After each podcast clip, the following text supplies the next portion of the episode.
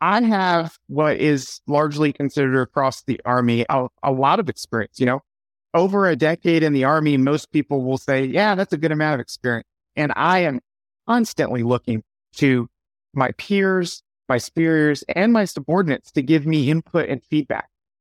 I I don't have all the answers. I can't see everything, and there are still a lot of things that I have not experienced in the military.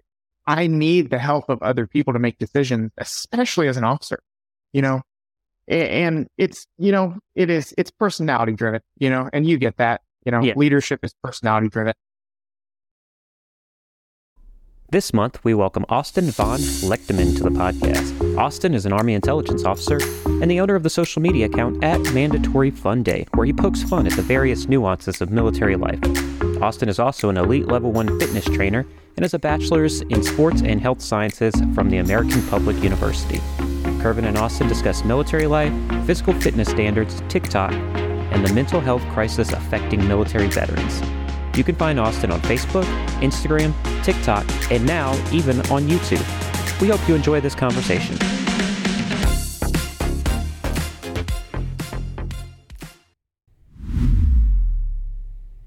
For the ones who work hard to ensure their crew can always go the extra mile, and the ones who get in early so everyone can go home on time, there's Grainger, offering professional grade supplies backed by product experts so you can quickly and easily find what you need. Plus, you can count on access to a committed team ready to go the extra mile for you. Call, clickgrainger.com, or just stop by. Grainger, for the ones who get it done.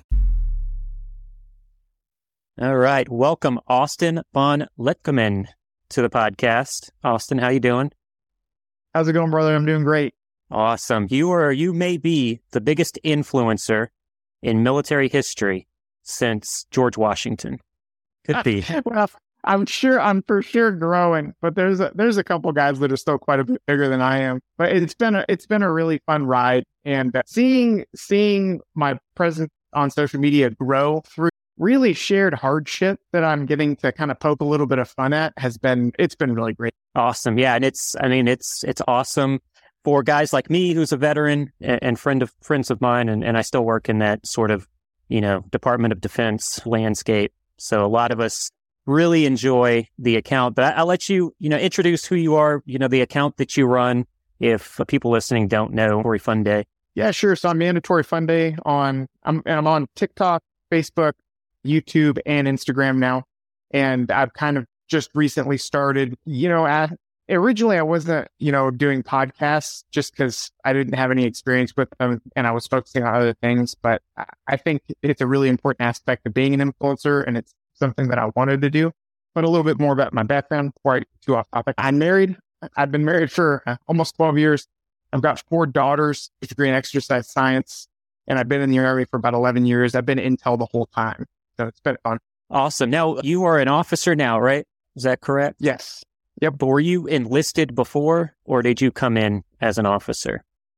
No, I was enlisted before. So I was a 35 Fox originally. Okay. Uh, I made it to staff sergeant. For those of you that are not in the Army, that's E6 in the Army. And, and can you tell people what the 35 Fox is for those that are not? Yeah. Yeah. So 35 Fox is an all source intel analyst. And basically, there's different disciplines of intelligence in across the DoD and all source guys, you know, they are placed in in areas where multiple different disciplines of intelligence are working together, and we are the ones that kind of put everything together and make it consumable for the commander. Oh, right. Awesome. I, I asked that because seeing the stuff that you're doing on Instagram and sort of the, the jokes that are that you're poking fun at of different veterans and different things within the army, it's very much an enlisted kind of mindset. So, so a lot of times when I see, when I meet an officer and I'm, I'm immediately, usually I can immediately tell if they were enlisted before just because of, you know, the way that they work within mm-hmm. the office, the things that they say and kind of the jokes that are made. And it's a lot of the jokes that you do on, on mandatory fun day. So what got you in? Like, what was the thing that really got you started in doing th- those sort of like five to ten second clips about different things that happen in the military and different sort of stories of veterans moving on to the into the corporate world and tr- kind of struggling to figure out how different the corporate world is from the military.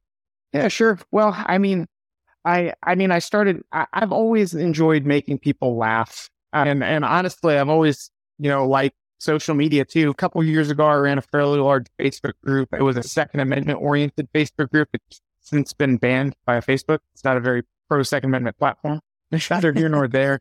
But I like social media. I think having a presence on social media is cool, and I think it's powerful. As I, you know, I really I wanted to make people laugh. You know, I want to bring people joy. I want to make people happy, and that's kind of the point of the videos. Yeah, and you're doing an excellent job because because you really I appreciate it. And you probably seen me have commented on a few things because it resonates. Uh-huh. It, it just resonates so much. So now you mentioned you went from enlisted and then you be you became an officer. What was sort of like the the linchpin for that? What was was that something that was brought to you? Did your command say, "Hey, we'd like for you to to be an officer"? Was that because of your work that was being done as an enlisted? Yeah, it's funny. It, you're you're hitting it right on the head. So I I originally had intentions of getting out of the army when I was stationed at Fort Lewis. So this was, and that was 2015 to 2018. I was stationed at Fort Lewis. I got put on orders. I didn't want to sign a declination of continued service statement, you know, just because at the time there were people that were signing what's called DEC statements, declination of continued service statement, and they were like getting put on orders for Korea, for example, and then they come back like a month to clear out of the army. So I didn't want to sign a DEC statement. I just took some orders that I got cut. Right. So I'm at Fort Lewis. I want to get out. I was working to get hired on at the Seattle Police Department and I got and I had to, part of the frustration was I had to re-enlist to meet the obligation of the orders. So it was either re-enlist or sign a DEC statement. I didn't want to sign a DEC statement because that there are some second and third order effects from doing that for your career. So anyway, I go to Fort Sill next. That's what the orders were for. And I got to Fort Sill. I'm the S2 NCOIC for a logistics battalion. And my OIC counterpart was like, I'm retiring in two months. So you're the guy. And so I was the only guy in the S2 for a period of time. I had, you know, I had, I did eventually end up getting a supervisor like two years later, a captain, but it was, I, I had a long time where it was just me and one other soldier. And so I learned so much. And the commander I had was, was the best commander I've ever had in the army for sure. He pushed me and he expected me to still perform despite the fact that I was a basically a brand new E5 sergeant. He still expected the same that he would have gotten out of, out of a captain. Now, I don't know if I performed at the level like that a captain would perform, but he pushed me. He pushed me really hard. And he also took a very personal approach to mentoring and coaching me and making sure that I was successful. You know, he never, he never gave me a problem set where he didn't also help me achieve, you know, success with it. And so anyway, you know, getting back to the story, I went to ALC. I got promoted to staff sergeant. I talked to my sergeant major right after I got back and I said, Hey, I want to drop a recruiting packet. I want to go to recruiting for a couple years. Now I got a master's degree and then I want to get out of here. And he was like, Ah, man, I really wanted to see you go to OCS. You know, you've been doing such a good job. And I was like, Yeah, I don't think it's for me. And then, you know, he said, Okay, I'll talk to the commander. We'll, we'll get your recruiting packet spun up. Anyway, a couple days later, the commander sees me in the motor pool and he just makes a beeline for me. And I'm like, ah, crap. Like, am I in trouble? What happened? What's going on? Why is an 05 like almost sprinting towards me? And uh, he told me, he was like, you're not going recruiting. He said, you're going to OCS. And, and he also told me, he said, if you, if you do not tell me yes to this, I'm going to call your wife and I'm going to tell her that you told me no. Hey, isn't that the best way to get some, get one of us to do something? Yeah. Um, you, so you know, like, funny growing up, it was always, for me, it was like, I'm going to tell your dad and then things are yeah. going to get bad. And now it's like, I'm going to tell your wife and things are going to get bad for you. But it was, it was, it was funny. And I had so many reservations. I said, God, I don't know how to be an officer. I don't know. I don't know what I'm like. I don't know. You know, I don't know. And he was like, you get trained how to do all that stuff. You'll learn along the way. And I was like, all right, sir, you know, and so he, he wrote me a letter of recommendation and I submitted it with my packet and I got picked up first time. A lot of people have to submit their packets, you know, a couple times. I had good NCOERs and I, but I think that letter of recommendation is, you know, really what secured the slot for me. Yeah, definitely. That, that makes sense to me. I, I was supposed to, I was going to be on the same trajectory. So I, would like to talk more about, you know, the OCS process and, and stuff like that. But it was very similar. You know, I was working uh, an E5 in an E7 slot as a platoon sergeant. Oh. And, and so just being able, and it was a, you know, it was a, a signals intelligence platoon. So yeah. you're dealing with a lot of different personalities there. And, and I was able to do that. So, so they were recruited me to go to OCS. And I, unlike you, I, I told them I'm just not doing it. I'm getting that. and I, yeah, I left there. But speaking of, of OCS, now that like, so the process within OCS, were you able to go there saying, I'm going to be an intel officer and this is where the right. So you put in, you know, what you wanted to do. And then at the end, after all, after they take all the coursework and, and the field work and everything that you've done, then they tell you this is what you basically it's another recruiting. It's, it's kind of like a draft, right? Where the mm-hmm. different infantry and intel and all those, they get to draft the, the people that they want. So can you kind of talk through that process during OCS, like what they taught you, and then how you ended up where you are now? Yeah, sure. So, I mean, they're trying to teach you, well, first off, a ton of, gosh, where should I start? I'm sorry. OCS originally was meant to be a mechanism to pull primarily, primarily prior enlisted into the officer ranks, right? ROTC and West Point are kind of set as far as how many officers they're going to pull into the Army. But OCS is something where they can scale it very rapidly in a time of war if they need to start mass producing officers. And so that's kind of what it originally was. Now, when I went, it was 149 brand new 09 Sierras, which is the MOS for OCS candidates um, or that's that's redundant officer candidates. But you know, so there's 149 brand new guys, you know, straight out of college, basic training, whatever. And then there were 11 prior service guys, and I was one of those, obviously. So we, we learned some tactics.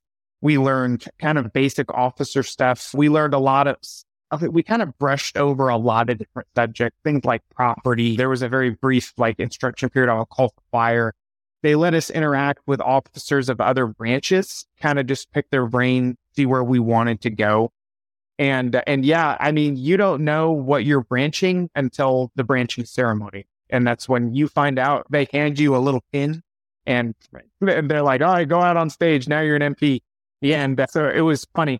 And yeah, it's OML based. It, it is a draft. So basically there was one finance slot in my OCS class, right? So the the highest guy on the OML that chose finance is who got finance. And then like the, I want to say that there were six MI slots and like, you know, probably 12 people tried to pick MI.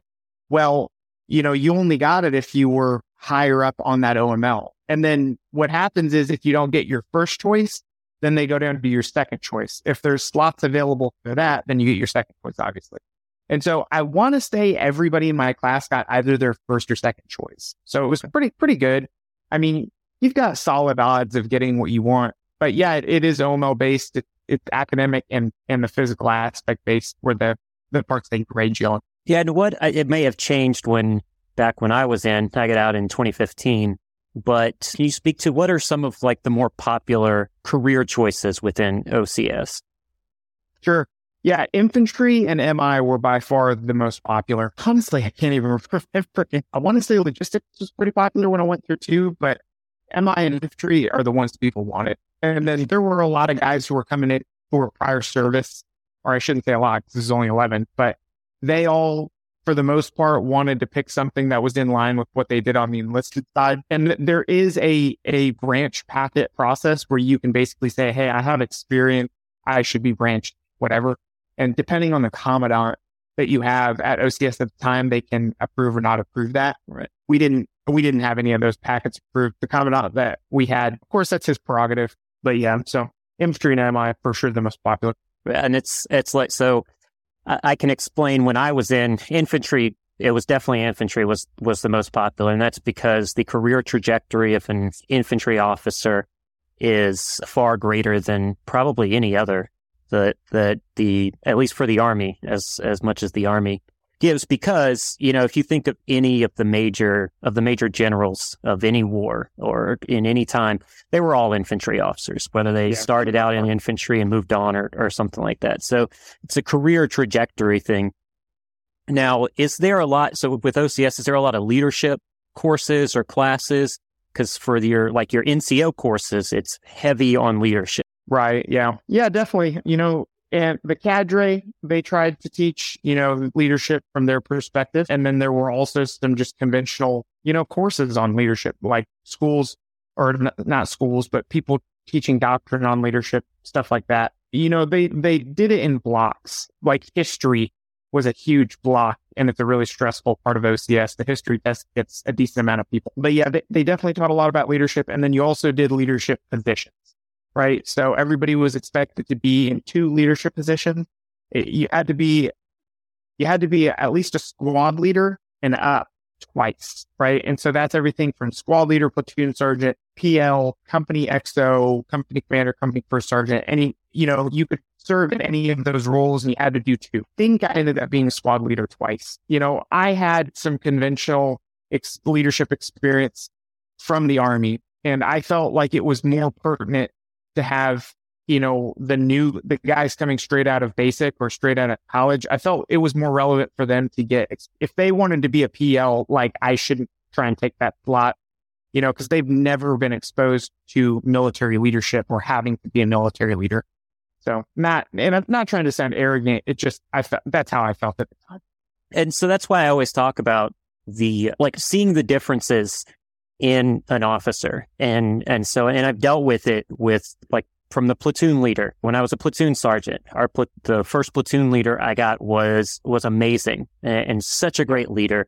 And we worked as a team in order to get the stuff done for our company. But then he transitioned because he was so good. He became XO, which is the executive officer. So your, your captain is your, your CO, your, you know, your lieutenant is your XO, and we had this butter bar, butter bar, just a, the gold bar lieutenant come in, and they were just right out of college. This was their first platoon leader position, and it was it was terrible. They just did not have the leadership skills. I, I would say, and I don't think they're listening to this because we butted heads a lot, so they don't listen to anything I do. But you could, it was kind of this sense of their leadership was, I'm going to tell you what to do.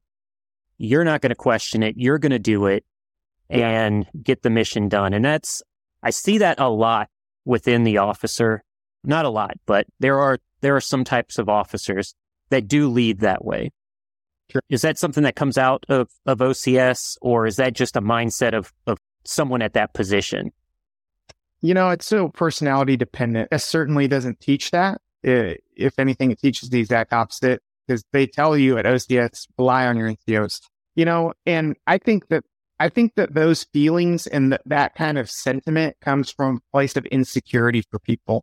People that are insecure can't take input from other people. I have what is largely considered across the army a, a lot of experience, you know, over a decade in the army, most people will say, yeah, that's a good amount of experience. And I am constantly looking to my peers, my superiors, and my subordinates to give me input and feedback. I I don't have all the answers. I can't see everything, and there are still a lot of things that I have not experienced in the military. I need the help of other people to make decisions, especially as an officer. You know, and it's you know it is it's personality driven. You know, and you get that. You know, yeah. leadership is personality driven. Yeah, and, and your personality, I think, is a lot like mine. We're very. You can call me out if I'm saying anything that's that's not true, but we're we're super yeah chill, relaxed. We pr- we have similar sense of humors. If if your videos are any indication of that, it doesn't bleed through into this podcast, but it, it I, I'm seeing those things and have you know thought the exact same sort of joke. So I'd like to move over to mandatory fun day because sure. you know that is your per that's your personality, whether it's an alternate personality to kind of get that stuff out there. And uh, you you kind of mentioned all in in how it started. But if you're willing to talk us through, like, what's the process of I've got an idea, I need to to get a script together, put the video together, and then the post production. Can you walk us through that whole process? Yeah. So uh, honestly, and not that many people have asked me, like, how do you come up with ideas? Some people have, but honestly, they just kind of pop into my brain. You know, sometimes it's, well, it always has to do with something I've at least heard of happening in the military, but I really do try and base all my videos on things that I have experienced. And so there's no script. okay. I take, I take videos and, and I literally, you know, I hold up my phone and I'm like, Hey, what's going on, Corey? And I'm like, Oh, not much, Tim. You know what I mean? and then the editing I do in an app and it's honestly, it's really low budget and it, it's quite frankly, very low effort. And that's kind of what I need because I don't have a lot of time to be doing editing stuff like that. And I throw a caption on there and, you know, I have the same hashtags that I copy and paste onto every video and I change them based on the platform, but that's it. You know, my process is, is fairly easy. Now, when I see people commenting video ideas or if they send me in a message a video idea and I think it's something that I can viably create, I will screenshot it and I have it in like an album on my phone. But uh, honestly, that's about it. And so if I'm like running low on ideas, I'll pull one of those out and I'll make a video out of it. And then, oh shoot, I, I lost my train of thought. But yeah, I, so I'll pull it out, you know, oh, I keep, I keep about 20 to 30 videos queued up, like ready to go. So if, if there ever comes a time when I cannot make videos, then I, you know, I have a couple ready to go. And I think you probably understand that as a podcaster. yeah, definitely. It's, it's sort of the same process of I from idea to you know I do I do write up sort of an outline for what we're going to do just because it's I can't remember everything. So so kind of the inside and it sounds very similar to what what you're doing and what I have learned over the last few years is you know I I always used to think that okay I've got all this stuff in my head just keep it there and I can regurgitate it when I need to. Yeah. And and I, I hate to tell everybody, but that's not how the human brain works unless you are a very high achieving thinker. You've got to write this stuff down. So now I have like the the reminder app on my phone and I put myself reminders down. I've got, you know, different uh, so sort of my process is there's a site called Feedly and I get all of the, you know, I do some open source stuff through Feedly and, and just put it all into there so I can come back to it. Yep. And, and then we go back to that. We write it out and then we can do the podcast. Very similar sure. to what, what you do. Now, when you started doing this, was this like a mental health release? You know, something that, you know, oh yeah, for sure. Yeah, absolutely. There's, it's a little bit cathartic, you know, and it, you know, gosh, it's hard to put words into how many different positive things this has been for me and if my comments and the messages I get are anything to go off of positive for a lot of other people too. I never try, I try and always come from a place of humbleness, never arrogance, you know, but I get a lot of people commenting, sending me emails, messages, whatever, and they're saying, thank you, you know, for voicing this. This is a frustration for me and I'm glad somebody else sees it and I'm not crazy and I love it, you know, and I don't disparage any specific chain command. I don't disparage any specific person. They are just scenarios that I think universally we all dislike, you know? And so I think that's why it's been overwhelmingly seen as a positive thing. And it's really fun getting to talk to, especially some of the young troops. And, you know, they're like, yeah, this guy's, you know, fighting for us and all that stuff. So I'll get to show guys kind of a little bit behind the curtain. You know, I may my favorite video to use as, as an example of this was my toaster video, where I'm like, hey, go work on that $10 million tank, but you can't have a toaster in your barracks. And people were like, yeah, this is dumb. Why can't we have a toaster in our barracks here? And I get to say, whoa, whoa, whoa, off the brakes. I'm making fun of this, but that doesn't mean I don't agree with it. Because if you give a hundred dudes in the barracks a toaster, one of them will burn down the barracks. And that's why, that's why we have that rule. That's at least you're being or just at least you're being supervised with a hundred million dollar piece of equipment. That toaster, that toaster is going to go through the ringer. Yeah. And, and so it's fun getting to show guys like, Hey, some of this policy, although it is frustrating, it has, you know, are some of the rules that we have in the military just kind of dumb? Yeah, they are. You know, you know, I still to this day, I don't know why we can't just have our hands in our pocket in the army. The Air Force did away with that forever ago. But a lot of policy does have a purpose and, and showing guys that it's not all just needless and mindless is pretty cool. And I think the the one that resonates most with a lot of, you know, people like myself and, and sort of veterans that I've been around is the hand pocket thing. You can't you can't have the your hands in the pocket. And you did a really awesome video about that where it, it kind of went through and, and you'll be able to talk to this better than I can remember it, but it kind of went through what you're allowed, you know, what you can do, why you can do it, and then what you can. And one was like, well, you can't put your hands in your pocket. Why? Because it's unprofessional. Mm-hmm. Why? Yeah. Yeah. I mean, that's the millennial generation, I think. The millennial generation is the generation of why, you know, and for better or for worse, that's who we are. You know, many years ago, you could just say, because I told you so, you know, because I told you to do it. And that was an acceptable answer to generations in the past. But I truly believe access to information has made young people distrust people in positions of authority. Because if you say something and I can verify it somehow, like that's it. You know what I mean? If I see that you are, you're being fictitious, you've lost trust. And so I think there's inherent distrust in a lot of young people now. Yeah, that, that's a great point because it, it actually focuses in on a lot of what we're trying, like the, the company that I have, what we're trying to do with sort of misinformation and disinformation campaigns. And I do think that this, the, the millennial generation, the generation coming up now, they are question asker, askers because yeah. they have been inundated with misinformation and they've believed something and then found out whether it's an hour, a day, or a week later, oh, that wasn't even true. This is actually what went on. So, so it kind of trained their brain to to question everything, and that's probably frustrating for older generations. But it's it's honestly it is what helped when when Russia invaded Ukraine. Yeah, you know, it, there was a ton of misinformation going out, but there were younger open source analysts that were calling it out and were were promote, not promoting, but they were, they were highlighting the misinformation and then giving, giving the real information through actual factual data that they were processing, you know, whether it's through the metadata from photos or, or information like that. So I think it's actually helping society to, to yeah. do those questions. Oh, oh, oh, O'Reilly. You need parts? O'Reilly Auto Parts has parts. Need them fast? We've got fast. No matter what you need, we have thousands of professional parts people doing their part to make sure you have it. Product availability. Just one part that makes O'Reilly stand apart. The professional parts people. Oh, oh, oh, O'Reilly. Auto Parts.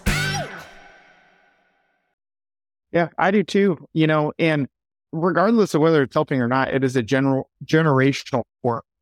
And the next generation that joins the military after, you know, I'm gone and my generation is gone, they're going to have their own both strength and weaknesses, their, their own qualities. And, you know, trying to say that it's better or worse, I think is irrelevant. You just have to figure out how to work with it. That's the challenge of leadership. You know, you have a subordinate, you know, you can sit there and think, ah, this guy's not cutting it. This guy's, you know, this, that, and the other. Or you can say, how do I figure out how to use this? You know, how do I figure out how to use this, this person to the, and make them better and, you know, make the team better. So is the, now I want to get back to how much the army has changed since I got out because uh, we, we had a conversation before doing all this and it's, I'm still blown away I'm still blown away that you're able to do this stuff, the mandatory fun day stuff with within the military. Because in, for me, had I started that, I know my leadership would have said, Hey, cut that out. You need to focus on the mission. Sure. But, but your, it seems like your leadership has, has sort of evolved from that and said, Hey, this is actually great promotion for the military. You, you might seem counterintuitive, but it's kind of that, you know, even bad news can be good PR. And yeah. so I, I kind of feel that's in where has there been a change in leadership in the military? Yeah, I mean, definitely for a long time. And there are still people that inherently think social media is bad. And I'm here to tell you if you're a current leader in the military and you are just adamantly anti social media, that's where your troops are. They're on social media. Like that's where they are. And so just looking at it as if it's just an inherently evil thing is just asinine, in my opinion. Uh, can it be bad? Yeah. And quite frankly, I've seen things on TikTok that I have reached out to change the command over, you know, because there are things that we don't want out there. Nothing like classified or anything like that, but just behavior that's not, not becoming of a United States service member. My leadership views it as a positive thing, you know, and part of the reason it's my leadership's not toxic. Uh, and I, I largely make fun of toxic leadership. Yeah. But also, you know, they can, they can laugh at themselves. I make fun of butter bars more than probably any other demographic in the military, and I'm a butter bar. You, you have to be able to laugh at yourself. And, and yes, I, I've said this to a few people. I don't say it that much anymore because, you know, I, I don't want to give the wrong impression. But if my video about having to stand in a formation for three hours for no reason is the thing that causes you not to join the military, the military probably wasn't for you in the first place.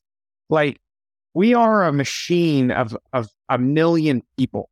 You know, there's to be some inherent inefficiencies in that. And, and there's to just bad things are to come with that. But overall, there's way more good than bad in the military. I, I truly believe that, especially when you make the military work for you and you have, but yeah, I'd say that there has been a change, a shift.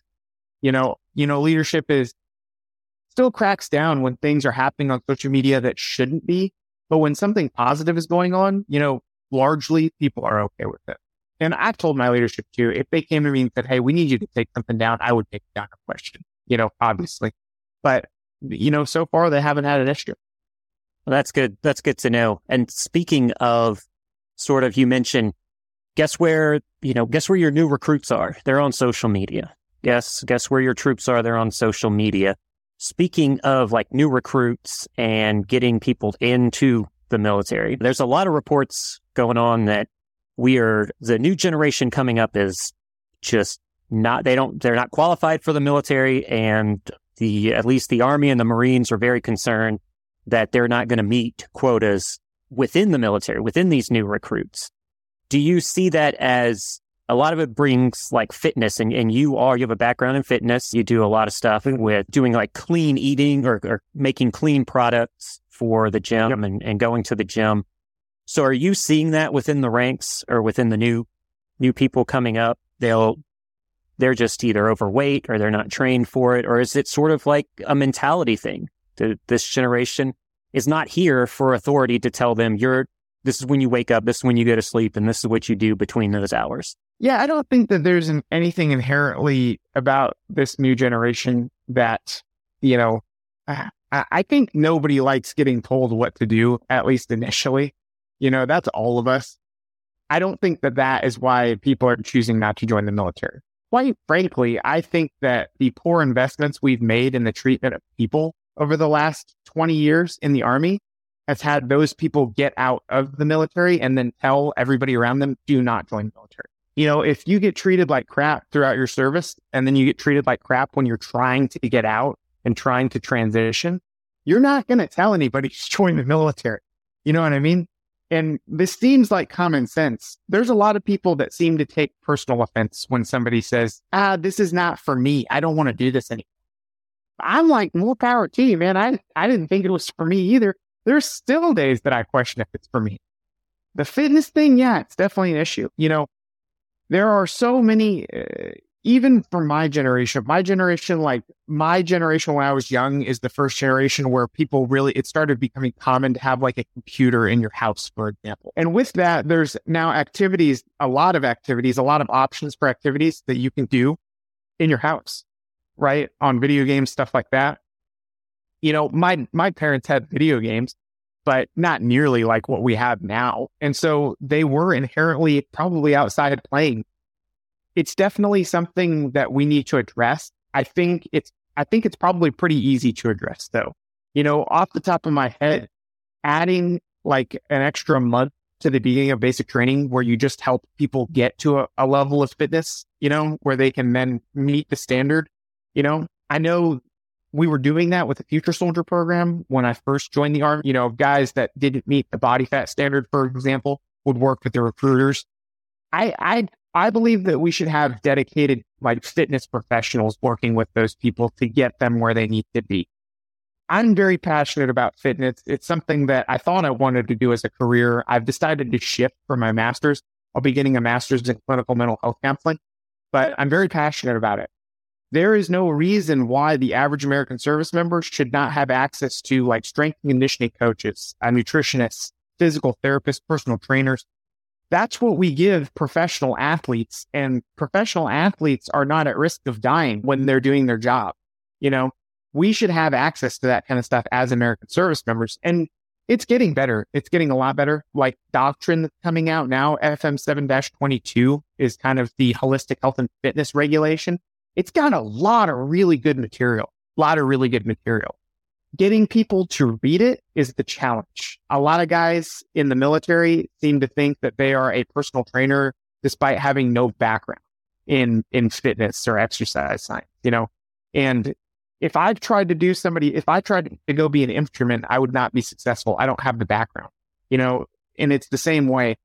We require civilians to take a personal training certification and validate that they have the knowledge to train people, but we don't really do the same thing in the military.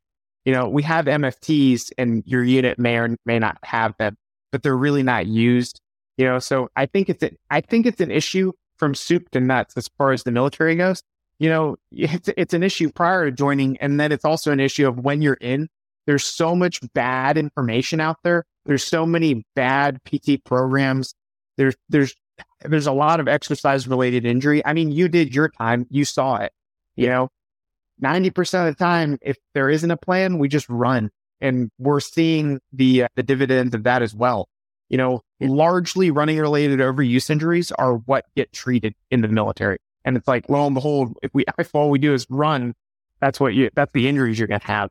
And so, yeah, yeah I mean, it, it's, definitely something that I did see. And it's one, another one of your, your videos that I think I've told you before really resonated was the running one where, you know, you have, you have a, an NCO or a leader who's very good at push ups and sit ups yeah. and kind of doing, or if you're in the Marines or you're doing pull ups or, or anything like that, they're very gym focused and, and they're in very good shape but they they can't run as much. But that's what the Army focuses on. Even when I was in, but when I was getting out, they were transitioning to a newer PT program, a newer APFT, which is the you know your whether you do it monthly or or biannually or whatever. You take a, a fitness test. Was the annual you know fitness test for each person in the military. So I would, I got out before that transitioned over. Have you gotten to transition into that program? And what are your thoughts on how they've shifted to these?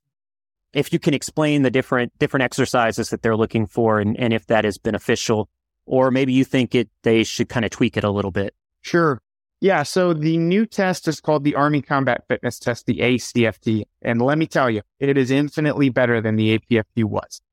So getting into into the weeds a little bit there's there's kind of two types of energy systems in the body right there's aerobic energy systems and anaerobic energy systems aerobic is what you'd think of as a runner right? A runner is primarily aerobic. Anaerobic is more like a bodybuilder or a weightlifter. You know that's primarily anaerobic. The apft was almost a completely aerobic test right? Despite the fact that you're doing push-ups and sit-ups the the length of time on the push-ups and sit-ups, that two minutes is getting up to that aerobic threshold, right? The ACFT has six events and they test everything from your aerobic with the run to your almost completely anaerobic with the deadlift and then a lot of things in between. It is a phenomenal test, a phenomenal test. And I think it shows an amazing shift in fitness culture in the army specifically. Can I push back were, just a little bit? Yeah, yeah. Uh, because I have heard people within, you know, the reserve and the National Guard component who would rather go back to the old way because they don't have access to the gym. They've yep. never done a deadlift in their life. And and so I, I say that kind of to push back and, get your thoughts on it because I also agree with, you know, what you're saying that that sort of give access to gyms to these yep. these people. Well, so here's here's the first thing the logistics behind the test were always that was people's biggest drawback or biggest you know frustration with it. How are we going to get equipment to people that don't have equipment? any college campus across America has the equipment that you need to do the ACFT. So if it's a matter of leaders coordinating with locals on getting equipment, because I talked to the NGA sergeant major and he, that's what he did, right? The, and you know, I know you're familiar with NGA. Yeah. But I talked to the NGA sergeant major back when I was in ALC a couple years ago, and he was like, yeah, we just coordinate with a local college. They let us use their equipment. I think it's really that easy. If the unit needs to dip into some funds to buy some exercise equipment, it's not that much. It's a drop in the bucket as far as the military's budget goes. Right. You know, pay up. You you buy it one time, you maintain the equipment, and it'll last you for decades. Now, to people saying they've never done a deadlift, the hex bar deadlift, if you've lifted fuel cans, you've done the hex bar deadlift. If you've lifted a litter in any fashion, whether combat or otherwise, you've done the hex bar deadlift. You know, that is the most mechanically advantageous way to pick up an object for the human body. And so a normal deadlift, I'd agree with them. Yeah, there's a lot of risk of injury when you're doing maximal conventional deadlifts. And that's my favorite lift. I got a 525 pound conventional deadlift. I love deadlifts, but the hex bar deadlift, incredibly safe. And it's a really good demonstration of your anaerobic capacity. Yeah. And have you ever thought about doing a series on that. You just talked about, hey, you know, you don't have to go into a gym with a dead with all this equipment and actually pick it up. You have fuel cans. I mean, your motor mm-hmm. pool probably has 90% of the equipment that you need to put together. Right. Yeah, definitely. I mean, any any commercial gym for the most part, the hex bars might be kind of difficult to find, but that's when you put two dumbbells to either side of you and you pick up dumbbells. You know what I mean? You can simulate the hex bar deadlift it's not going to be perfect, but that's not the point. You know, the point is to get the job done until you have the equipment that you need. But yeah, I would love to branch out into more fitness related content. And I definitely think I'm going to. I'm currently working a couple projects kind of behind the scenes. And so that's where my focus is. I'm actually, yeah, I haven't told anybody yet, but I'm, I'm going to do a, a giveaway because I exceeded 200,000 followers across all my platforms. And so I'm going to do a giveaway of a really cool metal American flag that a an active duty owned company made for me. Awesome. So I'm going to put that video out either tomorrow or the day after.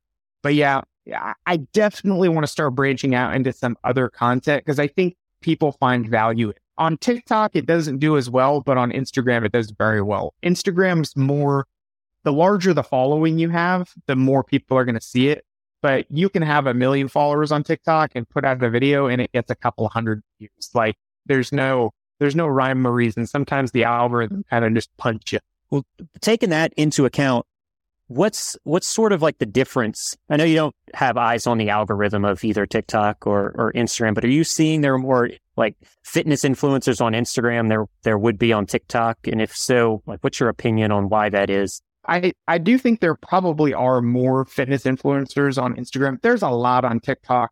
I think Instagram now is more geared towards that stuff. You can get the same thing out of Instagram that you can get out of TikTok. Plus you can get like posts, which TikTok doesn't do. But now with the reels function, Instagram offers a lot of the same functionality as, as far as the algorithm goes there doesn't seem to be any rhyme or reason why certain things do or do not do well. I've noticed that when people share my content, those videos tend to do extremely well no matter what kind of video I make. But some uh, on the flip side, sometimes I'll go, there will be a few days where I don't get anything above, you know, like 5,000 views on videos on TikTok. And it feels like I'm being artificially suppressed. So I, you know, TikTok's a, a different beast as far as the algorithm goes, it's pretty straightforward on Facebook and Instagram. You know, on Instagram, I had one post that went super viral out of nowhere. Overnight, I gained a couple thousand followers. And from then on, it just snowballed. And Facebook is kind of now doing the same thing for me. I had a po- I've had a post go pretty viral. It's at a couple million views, I want to say, on Facebook. And I went from like 500 followers to like 7,500 in the over the course of two days. You so now the, all my, Sorry, do you remember yeah, the right. content that was in it? Yeah, it's honestly it's the video that did really well on TikTok too. It's my government travel card video. Uh-huh. And it's kind of it does it does really well everywhere because people hate that thing. Yeah, well, you're going to get me triggered because I did comment on your Instagram page about the travel card. Yeah. Because uh, what I basically said was anybody been in West Texas, you know, a quarter of the way towards where their final destination, stranded at a gas station without because their government travel card wasn't turned on and it's Saturday and you call and no one's there. And so now you're stuck. just me? Yeah. I guess just me. And no, everybody kind of liked it and, and commented on, you know, how terrible that travel card is. Yeah. Yeah. It, it really, with the travel card, it comes down to people not understanding the system. And that's both the end user and the person behind the screen. That's where you get hiccups. I wish it was, a, I wish the interface was a little more intuitive. I do. But, you know, overall, when people know how to use the system, it, it's better. I'm, I'm one of the guys that are working that system now. And so I'm slowly learning it. But uh, yeah, I mean, Yeah. I mean, frustrating for you're not going to get anybody in the military to talk good about the government travel card. It's, But you had a great Yeah. post about a veteran with their going going corporate and getting their corporate travel card. yeah. Um, Yes. The anxiety of using it and then being told, "No, we pay it. Don't worry. It just goes directly here, and and you have to use that."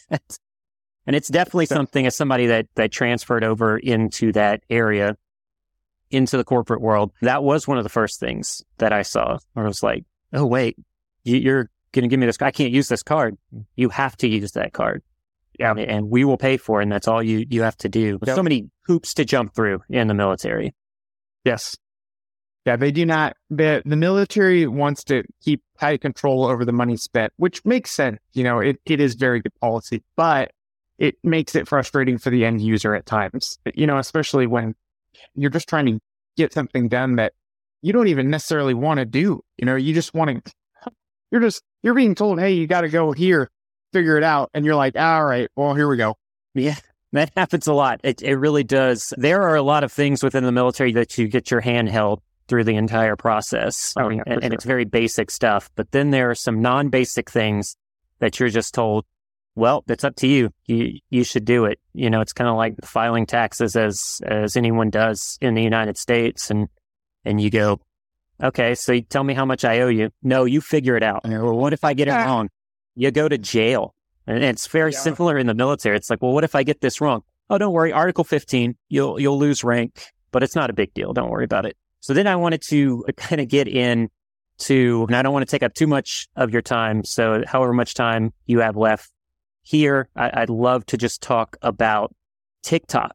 That's everybody talks about TikTok. The U.S. is going to ban TikTok. I, I talk about a lot of it on the podcast because of ByteDance, which is the company that owns TikTok, which is a Chinese company. But you, as an intel officer, have a, a TikTok account, and you are not worried about sort of the China's got data on every single one of us anyway. That's not really my concern, but but your concern, you have no concerns about uh, sort of your your identity or the algorithm promoting things that that maybe are not good for your mental health. Yeah, I mean, I I mean, I'm not worried about it. I maintain, you know, eh, to the best of my ability, I maintain OPSEC while I'm on there. I have yet to have a single person reach out to me on any of my personal platforms, my personal email, my work email, nah. And so I think I've done a pretty good job. I will continue not to advertise where I am living, stuff like that, you know, and I will continue to keep as much of my personal life hidden uh, as you know as necessary. But yeah, I think that the and of course I will always I will always follow whatever policies put out by the military. You know, if they if they tell us, you know, we're turning TikTok, TikTok off to more expand, I'll be off TikTok.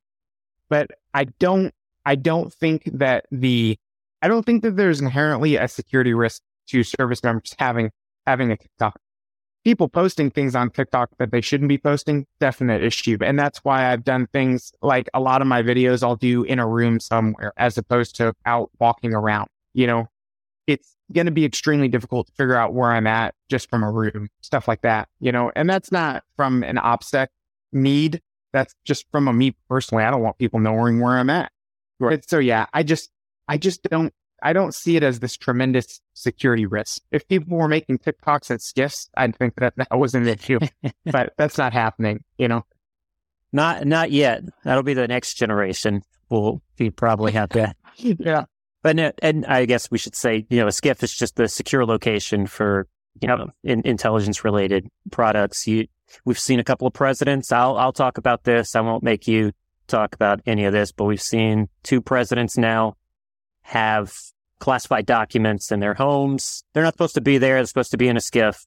In, and even within the SCIF, they're supposed to be locked away at the end of the day inside of a safe. So to to have you're not even supposed to have your phone on you, but I could see a generation coming up and saying, "Hey, we'll really promote this job that we're doing. Let's let's do this funny video inside the SCIF and and kind of show where we're at." I think that would be a huge national security issue. Yeah, let's hope not. Yeah, let's, let's avoid that one. So, is there anything on your radar for like the next social media platform? We, we kind of so we we kind of well, let's say what I started with: MySpace, Friendster, things yep. that don't even exist anymore. And then it kind of transitioned to Facebook, and that was the premiere. It's still kind of going, but it's nowhere near where Twitter is now, and then where Instagram is. Now we have TikTok. Is there something that's on the horizon that, that maybe you have seen that you're interested in that, that could really blow up soon and, and everybody will be on that platform? Yeah, it's kind of funny. I wish I had the name of it, but there was an app that was that came out a social media platform where you could anonymously give people compliments. Oh, wow. And it dethroned TikTok as the number one social media platform for like two or three days. Wow. So this stuff is always evolving and there will be another thing. I think, and this is my assessment. I'm not a social media analyst by any stretch of the imagination, but my assessment is that the reign of TikTok is not going to be like what we saw with Facebook. Facebook was, I mean, it's still around. It's still a powerhouse, you know, I, it, and because Facebook owns Instagram, you know, you basically consider those one company. That's kind of the number one. But you know, there will be something else. Nothing's on my radar at the moment, but kind of funny. I have started creating my content in a way where I can post it to these new platforms as they come up. So nice. You know, it won't, it won't be TikTok exclusive for sure. That's, that's awesome. I saw BeReal. Have you seen the BeReal social media? Uh, so I don't have I don't have it because I I mean I don't even have Snapchat or TikTok or anything like that. I'm getting too old these days, I guess. But BeReal is basically it's it's TikTok, but it's basically you being real for TikTok. Mm-hmm. So you, from what I have noticed or from what I have seen of it, you kind of get an alert, and within that alert, you have a certain amount of time where you have to post a picture of yourself and what you're doing, and then it just gets blasted out to you know, whoever you're following and whoever's following you. And the thought behind it is not sort of these, the content that you create, like you've created and can push to different platforms, but it's you as yourself. What are you doing right now? So it kind of right. takes out the aspect, sort of not influencers like yourself who are just got a phone and you're doing it anyway, but sort of the setup of I've got my ring, I've got it's all going towards my desktop that has all these applications that create the video and do that. And this is just you being you being real. Do, are, do you think that's something that could happen within social media where it's like I want people to be more real, to be more upfront with who they are? Yeah, it's funny that you're bringing that up because it's already happening. My content is not airbrushed. My content is not filtered. My content is not edited very much. I stumble with my words. I stutter. I probably mispronounce words. We, we, it was called the Instagram era, the era where everything had to look perfect and posed and the lighting had to be just right. And that doesn't resonate with people anymore. People don't want to see that because it's not real. You know, people don't want to see your perfectly immaculate, clean room. They want to see your room trashed because that's what they're like. You know what I mean? That's what resonates with people. And so it's it's funny that you bring that up because I think that is the next wave. I think that's the next evolution. And you even see it now. You know, I just started partnering with a supplement company called Bulk Supplement. I have been a user of their product for years. I probably bought thousands of dollars worth of their product. And so it seemed like an easy, it seemed like a, it made sense to reach out to them and see if I could partner with them. And they were more than happy to partner with me. And so you'll start seeing me promote them more. But, you know, I saw examples of their, the influencers that they work with and they're in their home gyms and the home gym is not, I mean, it doesn't look dirty or anything, but it also that things aren't perfectly organized and everything's where it's supposed to go and that kind of stuff. It's just a person promoting a product in their home gym. And I think that's really cool. I think social media has a, has a, an ability to put an unnecessary standard on the rest of us. You know, even if it's subconscious, we're all people. We're all making our way through life, doing the best we can. Nobody's life is like perfectly airbrushed all the time. It's just not, it's not real. You know, unless you're super rich, you got a nanny and stuff like that. But, you know, I'm certainly not. And, and I think you, you're bringing up some great points because of the, you know, in this influencer market over the last, I would say five to 10 years, there was this kind of grifter status or inauthenticity within people. You know, a post about going to Greece and, you know, being on a yacht and all of this. This is 10 minutes of this person's day. And it, it's kind of, this is my life now. And you, people are like, oh my goodness, that, that's your life. That's so awesome. Then you find out, no, they're living in a condo in Miami. Uh, and this is just something they got paid to go do and, and promote it. So I like the authenticity portion. And I really do hope that social media goes to authenticity because yep. what I'd like to, what I'd like to finish up here, what I think is probably the most important thing that we can talk about is, and it deals with social media and it's the mental health aspect of the military plus the, the social media mm-hmm. influence on, on mental health. Now, I just put out a post today, just saw a post that the VA has made mental health free to access to mental health free for all veterans. Uh, mm-hmm. Now, so starting on Tuesday of, of January, I believe that is the 17th or 18th of January, people will be able to, veterans will be able to go to the VA and get mental health care with, without zero, no questions asked. Besides the therapist asking you questions, there will be questions. yeah. But no money, zero, zero copays, zero insurance payments. Awesome. And, and I know that mental health is a big part of who you are and, and what you what you talk about to make people successful in their lives. So I'd like comments about that. And then maybe go into the social media aspect of, of mental health and how you keep your, your, how you keep upbeat, even though you are on social media a lot. Sure. Yeah. Well, I, I will start this off by saying I'm not always upbeat, but I do my, I do my best, you know, I, but I have my off days or my off moments, you know, just like the rest of it. I like I do like to consider myself a very positive person overall. I've done a lot of work with counselors. I've done a lot of work with therapists, and I'm very open about it. Even if you don't need a therapist currently, or you don't think you do, a therapist can help you tremendously with self development and and improving yourself, improving the way that you perceive the world, improving the way that you really do everything. And so I've I've I've worked with a lot of therapists over the years, and you know that's something that I'm very passionate about. But yeah, the, the stigma has has it's not totally gone in the military, but it it's largely going away. People are okay; they're comfortable talking about going and talking to the counselor, and that's another good thing that the millennial generation and younger is kind of bringing to the military. You know, it's not this taboo thing anymore. Now, making it free for all veterans, I I really wish that it was.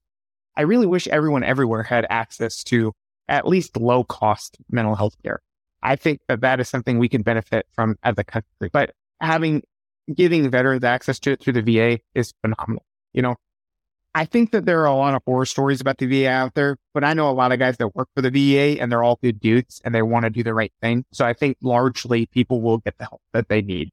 Um, anytime you're dealing with a demographic of people that span hundreds of thousands of people, there are going to be times when mistakes happen. It doesn't make those mistakes acceptable but you know we we have to expect that to some extent you know and how we how we you know react in the aftermath of those mistakes is big but largely i think the va does a lot of good things. Yeah so my sense it's usually talking so when we talk about something goes wrong and then there's a reaction to it. Usually within the the us government and the us military the reaction is baby is is basically throw the baby out with the bathwater. This was this failed and because it failed, we're just going to completely, nobody can have this anymore. I think they have been trying to do that with the VA, at least recently, within the last five or 10 years. Oh, really? Is there's, there was a lot of complaints about what the VA is doing and the, the backlog in the VA. And you're, you're talking about a demographic in the U.S. that is very pro-military. You, you know, there's, it's probably more than 60% of the country is pro-military. So when you talk about anything with veterans not getting what they're supposed to or what people think they are owed because of their service, see a lot of people up in arms about it. I think that has gone on with, with the VA and there, there's these little cracks that I'm, that I've been seeing that I, I hope they don't continue where they just go, we just need to abolish it and set some other government program up because no matter what the government program is going to be, it's not going to be perfect. Right. Yeah. That's any program going in or not, you know? Right. Yeah. And it's, it's, I mean, so I, I talk about this kind of like I saw, I'm, I'm, a sports fan and I'm from New Orleans. So the New Orleans Saints, we, we talked about the Superdome for a while and they wanted to tear it down.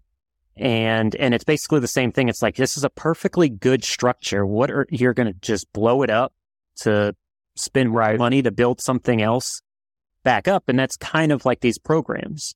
Like, uh, we'll just blow it up and, and set something new or create a new website for it. And that website is done by a government official. So it crashes very easily in that the first two hours that it's put out there. But yeah, I, I think I saw that this morning. I, I saw the VA was going to be giving free mental health care. And so we've come a long way in the U.S. military.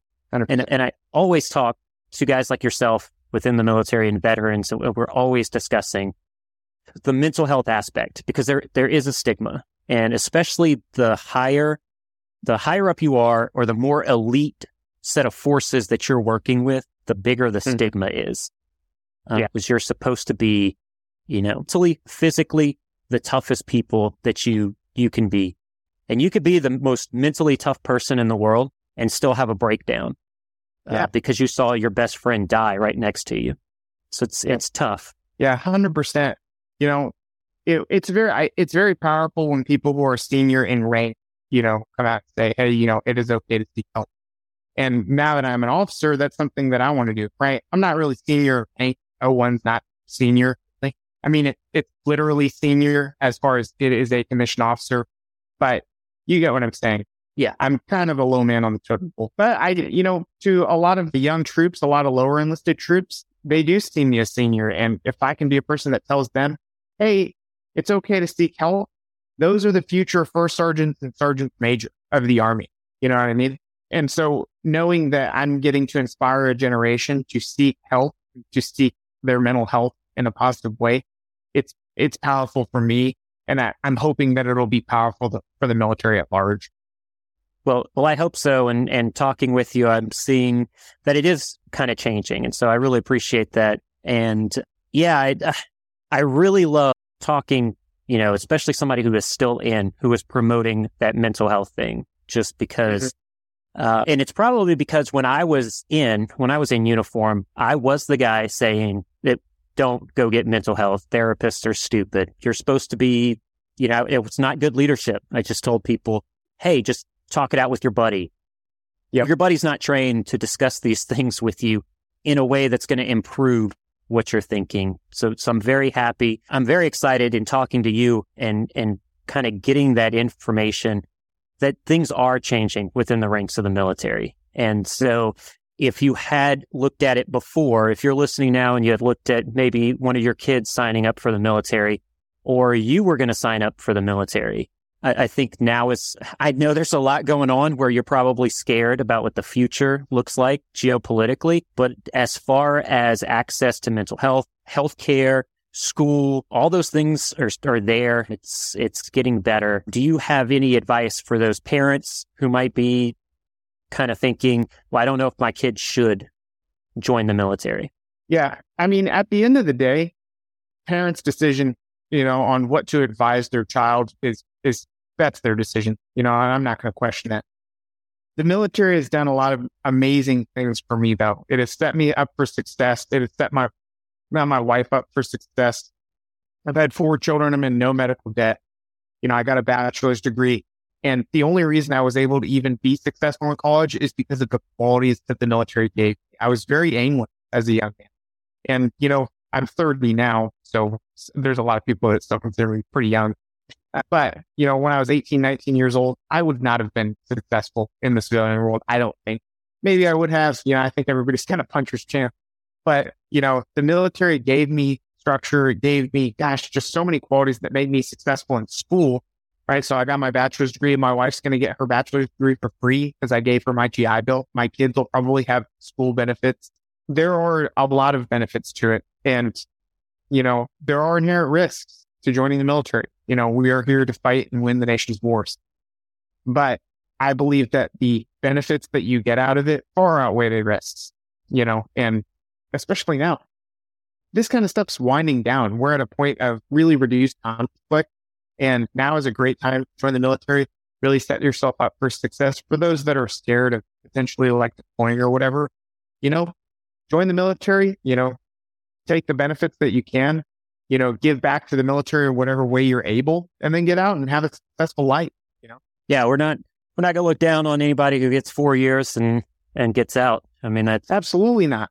That's four years more than ninety nine percent of of the US. So for the ones who work hard to ensure their crew can always go the extra mile and the ones who get in early so everyone can go home on time. There's Grainger, offering professional grade supplies backed by product experts so you can quickly and easily find what you need. Plus, you can count on access to a committed team ready to go the extra mile for you. Call, clickgrainger.com, or just stop by. Grainger, for the ones who get it done. Well, Austin, thank you so much for coming on. Um, this was this was really fun. Really loved hearing. I, I love the sort of inside scoop on the content being made and, and how you do that. But as I always tell everybody, stay safe out there.